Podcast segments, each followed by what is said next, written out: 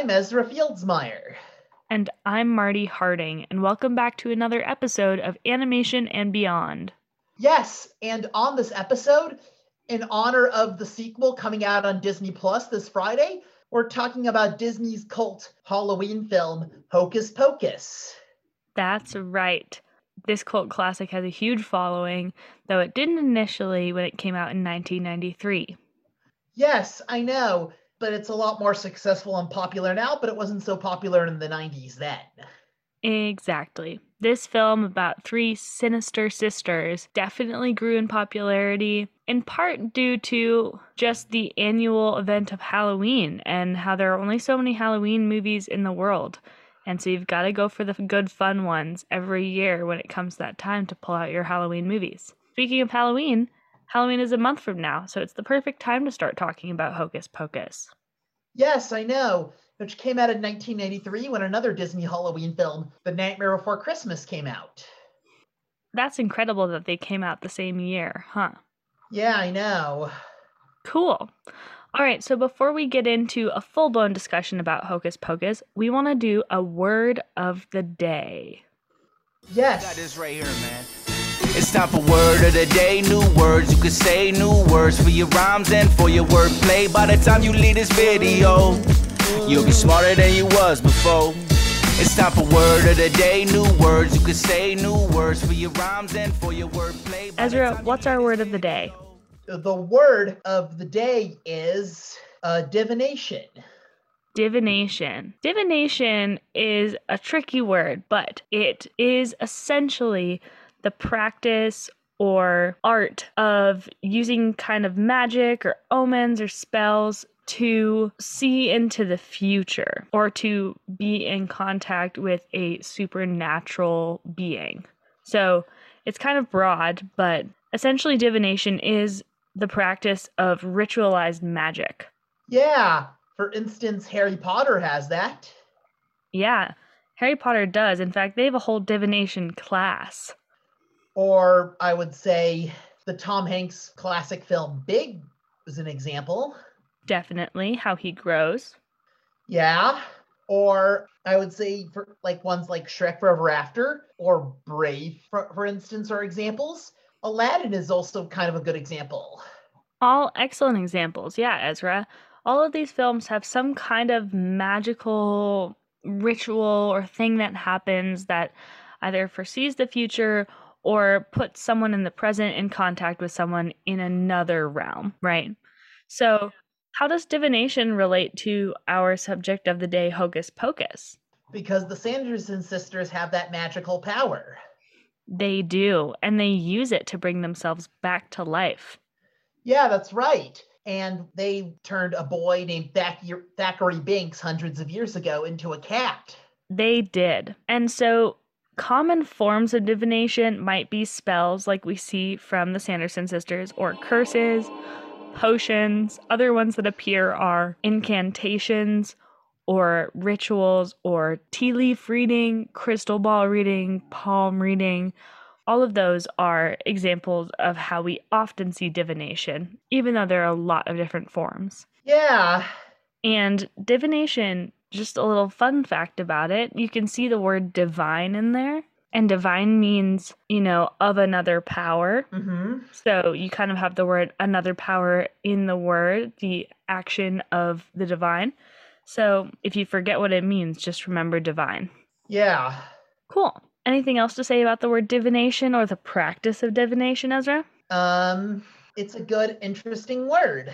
Have you ever experienced or witnessed anything that you thought was potentially divination? maybe some things that I thought of in my dream, maybe things that were predicted that turned out were true, like rumors, for instance. Totally. Like you saw something in your dream and it became true in real life? I guess, or just rumors that are spread on the internet.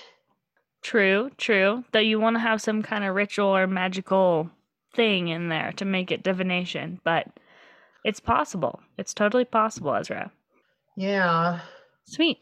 So let's go ahead and move on to our feature presentation about Hocus Pocus. Yeah.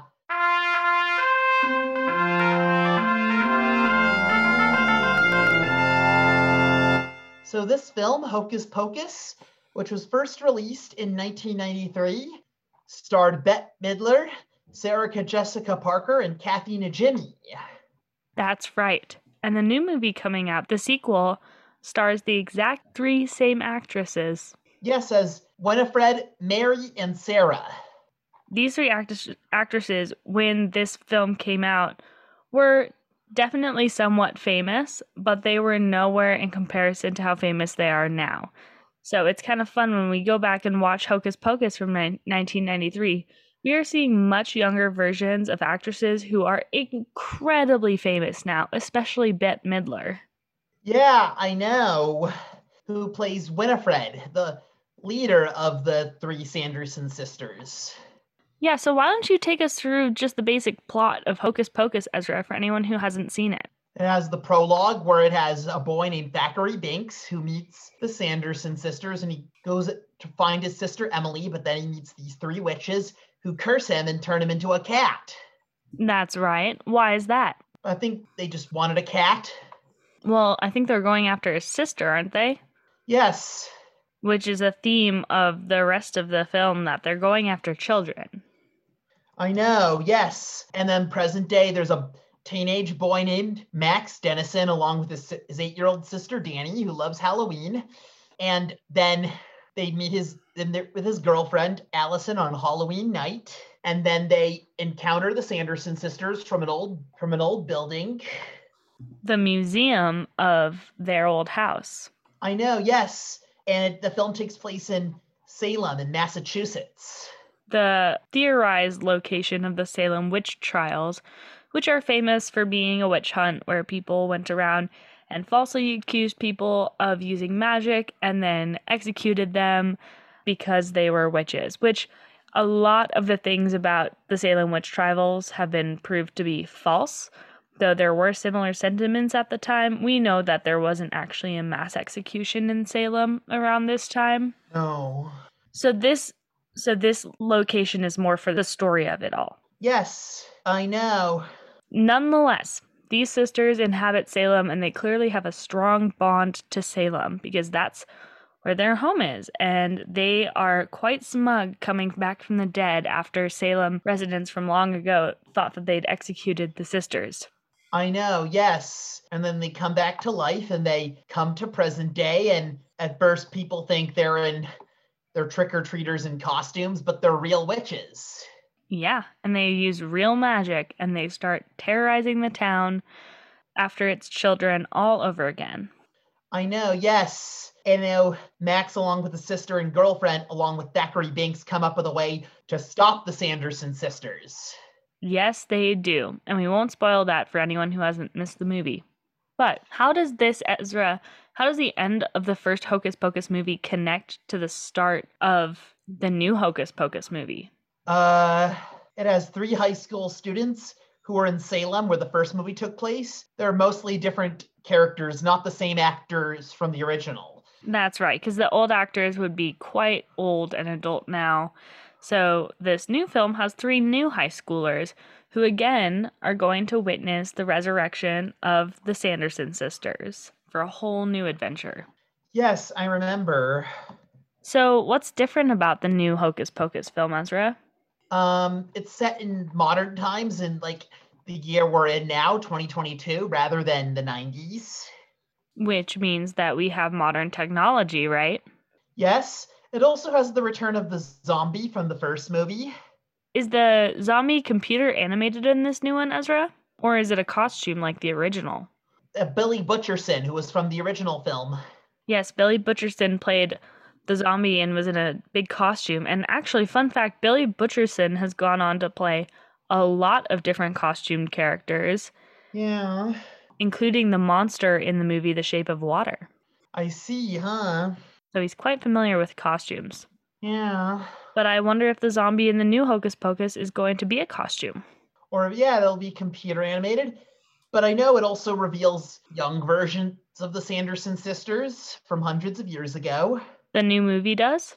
Yeah. Oh, cool. How old are we talking? I think when, when they from when their youth. Perhaps we're going to get a little bit of an origin story for the Sanderson, Sanderson sisters. Maybe it'll explain why they've decided to be as evil as they are. And three actors from RuPaul's Drag Race are going to be in it. Oh, really? Doing what? I think dressing up as the Sanderson sisters. Oh, fun. So we've got lots of different kinds of Sanderson sisters in this new film. Yeah. That'll be a great time. I know. I know the Sanderson sister have appeared in Hocus Pocus like they've um appeared in some of the Disney parks and things like that. Hocus Pocus has an attraction at a Disney park? No, it doesn't, but the characters I think during Halloween time are meetable there. Oh, I understand. So you see the dressed up characters and you can interact with them. Yeah. Isn't it funny how the Sanderson sisters, despite being the obvious villains in the Hocus Pocus film, are kind of the beloved almost heroes by people who watch it? Yeah. And I know the film I know has had like novels based on the film over the year and things like that, as well as like di- pairing on Disney's 30 on 31 Nights on Halloween on Freeform, formerly ABC Family. That's right. And getting re aired and re aired on Freeform is what helped Hocus Pocus get famous because it didn't do very well initially. So, we haven't mentioned one very special thing about Hocus Pocus, which is the fact that it's a musical. Mm, Well, it's a film that has a lot of music and singing and dancing in it. oh, The sisters love to sing, and Bette Midler, especially who plays Winifred, is a award-winning singer. She's got Grammys in her name. She's won Tony Awards. She's won an Emmy Award. But she's a fantastic singer, and she sings a couple really awesome songs in this movie. like in the part where she's seen meeting with Max's parents. Yes, and in the auditorium. Yeah. It almost feels to me like they put the music into this film just because they had Bette Midler in this role and she's such an amazing singer. They wanted to showcase that. Yeah, I remember. Yeah, so I wonder, I wonder if the sequel is going to have singing and dancing as well. Yeah. Do you think so, Ezra? Maybe though, we'll just have to see and find out. But it does. I love how Hocus Pocus has received a cult following and it has received some merchandise and things. Definitely. How can you not when it's a movie about witches? I know, yeah. It's also was first released on home video in the 90s when it first came out, but it was obviously more successful on home video later on, decades later.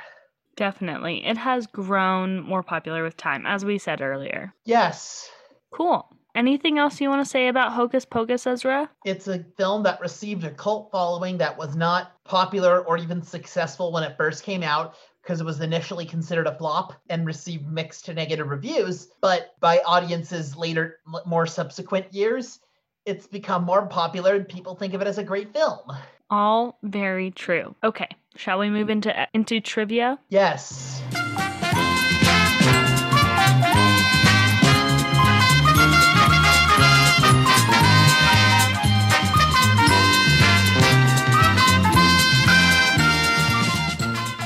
Okay, so we have to answer last week's trivia question about And it was about Darla K. Anderson. what was the question? Darla K. Anderson, the producer of Coco, um, produced what other films by Pixar? And the answer is Oscar winning Toy Story 3, A Bug's Life, Monsters Incorporated, and Cars. that's right. And if you listen to Animation and Beyond, that should have been an easy one for you because we've definitely talked about her before. Right, Ezra? Yeah. Cool. So this week, we're going to ask a question about Hocus Pocus. What is it? What actor from Hocus Pocus in the 1993 film went on to get a reoccurring role in the show, the crime show NCIS, and has been in the same role and has no plans to change since 2003? Know the answer? Give it a shout out, and we'll see you on the next episode of Animation Beyond. Bye. Thank you for listening and goodbye.